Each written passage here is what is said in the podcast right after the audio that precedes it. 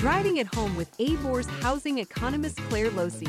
Hey, everybody. We are back for this week's Driving It Home podcast. I am your host, Kalea Youngblood, your Chief Marketing Officer here at the Austin Board of Realtors, sitting alongside Dr. Clare Losey, who is our housing economist here at ABOR. Hey, Clare.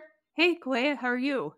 Good, good. Happy to be kicking off this week with our housing stats that were released early this morning for October. Why don't we jump right in, Clare? Can you provide a summary of what happened in the market for October?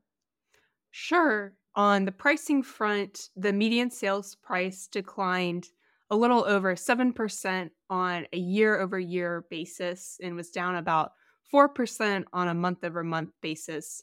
However, closed sales ticked up about 4% on a year over year basis and about 6% on a month over month basis. So, what we're seeing with the dichotomy of those two stats is essentially that there is still willingness among buyers to enter the market.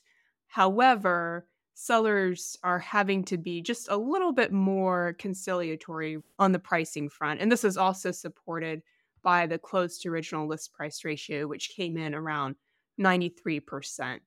So again, sellers are just having to kind of tread that that pricing a little more carefully. And of course, this is where working with a trusted professional, aka our members, our realtors and agents, really comes in handy. But, anyways, just to continue our discussion on pricing, it's important to remember we're thinking, generally speaking, on a year over year basis. That's typically how we present our stats. But since the past year, year and a half now has been a little bit of a different market, shall we say, than the market that we saw during the pandemic, which was really just unsustainable home price and sales growth. It's important to remember that compared to October of 2018, the median sales price was still 44% higher this October relative to October of 2019. It was still 35% higher. So we're very much in a still elevated home price environment. It's just sometimes difficult for us to remember since, you know, we're looking at these stats either on a year over year basis or just really on that month over month basis. Overall, just the combination, that counteracting effect of higher sales, despite that moderation on the pricing front, left total dollar volume essentially flat. It was only down about 1.5% on a year over year basis and then meanwhile, active listings were up about 5% year over year. So I can't even believe we're saying this, but as we near the end of 2023, uh, you know, we're thinking big picture about recapping this year's housing market. Can you provide context on the October stats in relation to both the September stats and then just the year more broadly? Absolutely. When we're talking about October stats, when we're talking about the housing stats for any particular month, it's important to remember that we're looking at mortgage rates, you know, one to two months prior. Typically, we're looking at rates 30 to 45 days before the sale closes. Could be even upwards of that, but, you know, call it one to two months prior. So we're essentially looking at August and September mortgage rates. So, just for comparison, in August and September of last year in 2022, the average mortgage rate was hovering really around about 5.72%. In August and September of this year, that rate had increased about a percent, a per, one percentage and a half point to about 7.1%. So that's a pretty considerable increase, right? However, despite that, we still saw an uptick in sales, again, 4%, about 4% year over year. So, what we're really seeing and what's been characteristic of this year more broadly is just buyer resilience amid that higher rate environment. And of course, we've seen a little bit of a moderation in that decline in the median sales price as the year has progressed. So, for example, in February of this year, the median sales price was down about 13% and really peaked in May at about 16% decline year over year. So we have seen that moderation in the rate of decline in the median sales price. So some indication there that buyer resilience amid the higher rate environment is helping to moderate that decline in the median sales price. And of course, too, just our lack of supply of affordable inventory. You know, our month's inventory hovered around 3.9 in October. So we're still, you know, looking at a market that is lacking a sufficient supply of homes for sale relative to the demand for those homes. And that's a great segue for a, another topic that I wanted to talk to you about today, which is the fact that we continue to expand our research to best serve the needs of our members and everyone that is listening and, and just the broader public in general. In August, we released The Truth About Austin's Missing Housing, which quantified the shortage of homes among two and four person families in the city of Austin and Travis County. And the second part of that original research report was released just last week.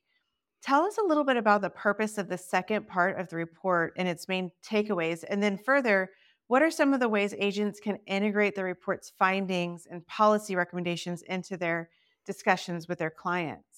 Great question. So, the purpose of this second part of the report really is to provide the results on a finer level. So, we we broke down the shortage of homes both by council districts and then by five racial and ethnic groups.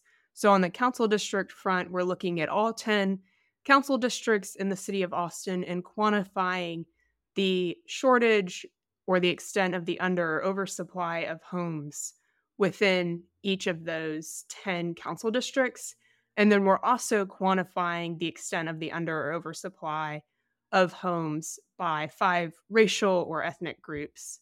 So those include white, non Hispanic or Latino households, Hispanic or Latino households, Black or African American households, Asian households, and then a category called other races, which is just sort of a catch all for those racial groups in the census, such as Native American households, Pacific Islander households, and then households who identify as being of multiple racial origins. So, in essence, by looking at the extent of the under oversupply within each individual council district, and again, breaking that down by races or ethnicity as well, we're able to provide just a more nuanced understanding of the homeownership situation throughout essentially the broader Austin region, right?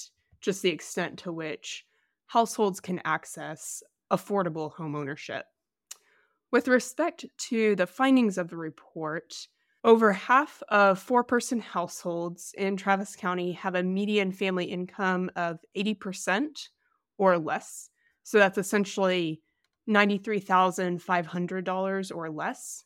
But fewer than 5% of homes sold in Travis County in the first half of 2023 were considered affordable to them. So that equates to an estimated shortage of about 250,000 homes that would be considered affordable to more than half of all four person households in Travis County. And then looking at it by racial and ethnic groups earning 80% of area median income or less. So again, that's an income of about $93,500 or less. The shortage of affordable homes for sale in the first half of 2023, unsurprisingly, is not evenly distributed across race and ethnicity. So, what we found is that the extent of the undersupply is most extreme among Black or African American households, followed by Hispanic or Latino households, and then households of other races. Meanwhile, looking at it by Council District 5 with respect to just the sheer number of homes missing came in first at about a shortage of about 32,000 homes. And then Council District 9 had the least shortage with respect to the number of homes at about missing about 23,000 homes. The council districts vary just based on the percentage of homes that are undersupplied. And of course, the sheer number of homes undersupplied also depends on the population of households within that council district. But again, point being that affordability is not evenly distributed among council districts either. With respect to how our agents and realtors can integrate the findings of this report into their work with their clients, I think it's very important to help educate our clients as to, first of all, why homeownership is important. And we really illustrate that through our buy versus rent index. And then, secondly, just how difficult it can be for some folks to attain homeownership in Austin. That's a very valuable piece of information for just the broader public to know as we're making policy decisions, as we're going to the polls and voting, as we're thinking of different initiatives to enact that can help facilitate the supply of more affordable homes. So I think the more advocates we are able to build, the more advocates we're able to kind of acquire, as you will, with respect to that fight for facilitating more affordable housing, the better off, you know, the broader Austin region will be. And that coupled with down payment resource opportunities, you know, a really good lender relationship that you have that you can refer to your clients and ensuring that you have sort of a, an arsenal of resources at your fingertips both through these types of reports as well as through, like I said, down payment res- resource opportunities and different lending programs is really important. So you can find these reports, everyone, at abor.com slash research for both our segments and buy versus rent reports. For those of you that really want to get into the numbers and see the graphs and charts that Dr. Losey has provided for us, really fascinating and fantastic information that our members now have access to. So be sure to go check that out. Thanks for that rundown, Dr. Losey. Those are, it's just fascinating stuff and things that we definitely need to keep our pulse on. So, more to come on that, everyone. But let's go ahead and recap our weekly stats while I have you here. What happened last week in the housing market, and what can we look forward to uh, in the next coming week? So, we saw a little bit of a decline in closed sales this week. On a week over week basis, they were down about 35%. Meanwhile, new listings were down about 11%, and active listings were essentially flat. Pending sales were up about 15%, but overall, the data for residential sales is largely indicating that we're starting to see more of the effect of the increase in rates and mortgage rates, especially moving through September. Again, you know, thinking about mortgage rates on residential sales being a month to two months prior to the close of that sale.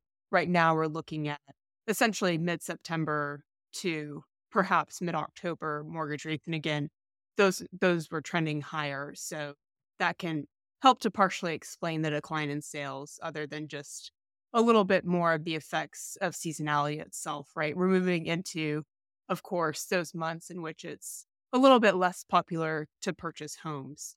On the leasing front, we saw essentially opposite effect with that uptick in mortgage rates that actually helped to increase closed leases, which were up about 34% on a week over week basis. New listings were up about 24% throughout the Austin MSA.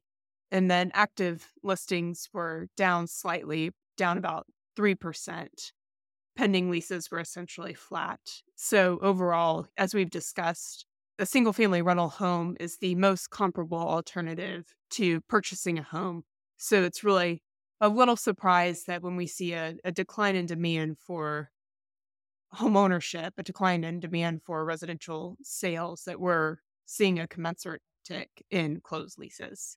So, we'll stay tuned to see what happens next week. But overall, probably you know, more or less of a similar trend, especially as we're moving into the holidays and folks are busy taking time off, you know, not necessarily thinking about purchasing a home or, or leasing a home right now as much as they m- might otherwise. All right. Well, thank you everybody for listening today. We are so excited to have you tune into our Driving It Home podcast. Let's make it a great selling week and we'll talk to you soon. Thanks, guys.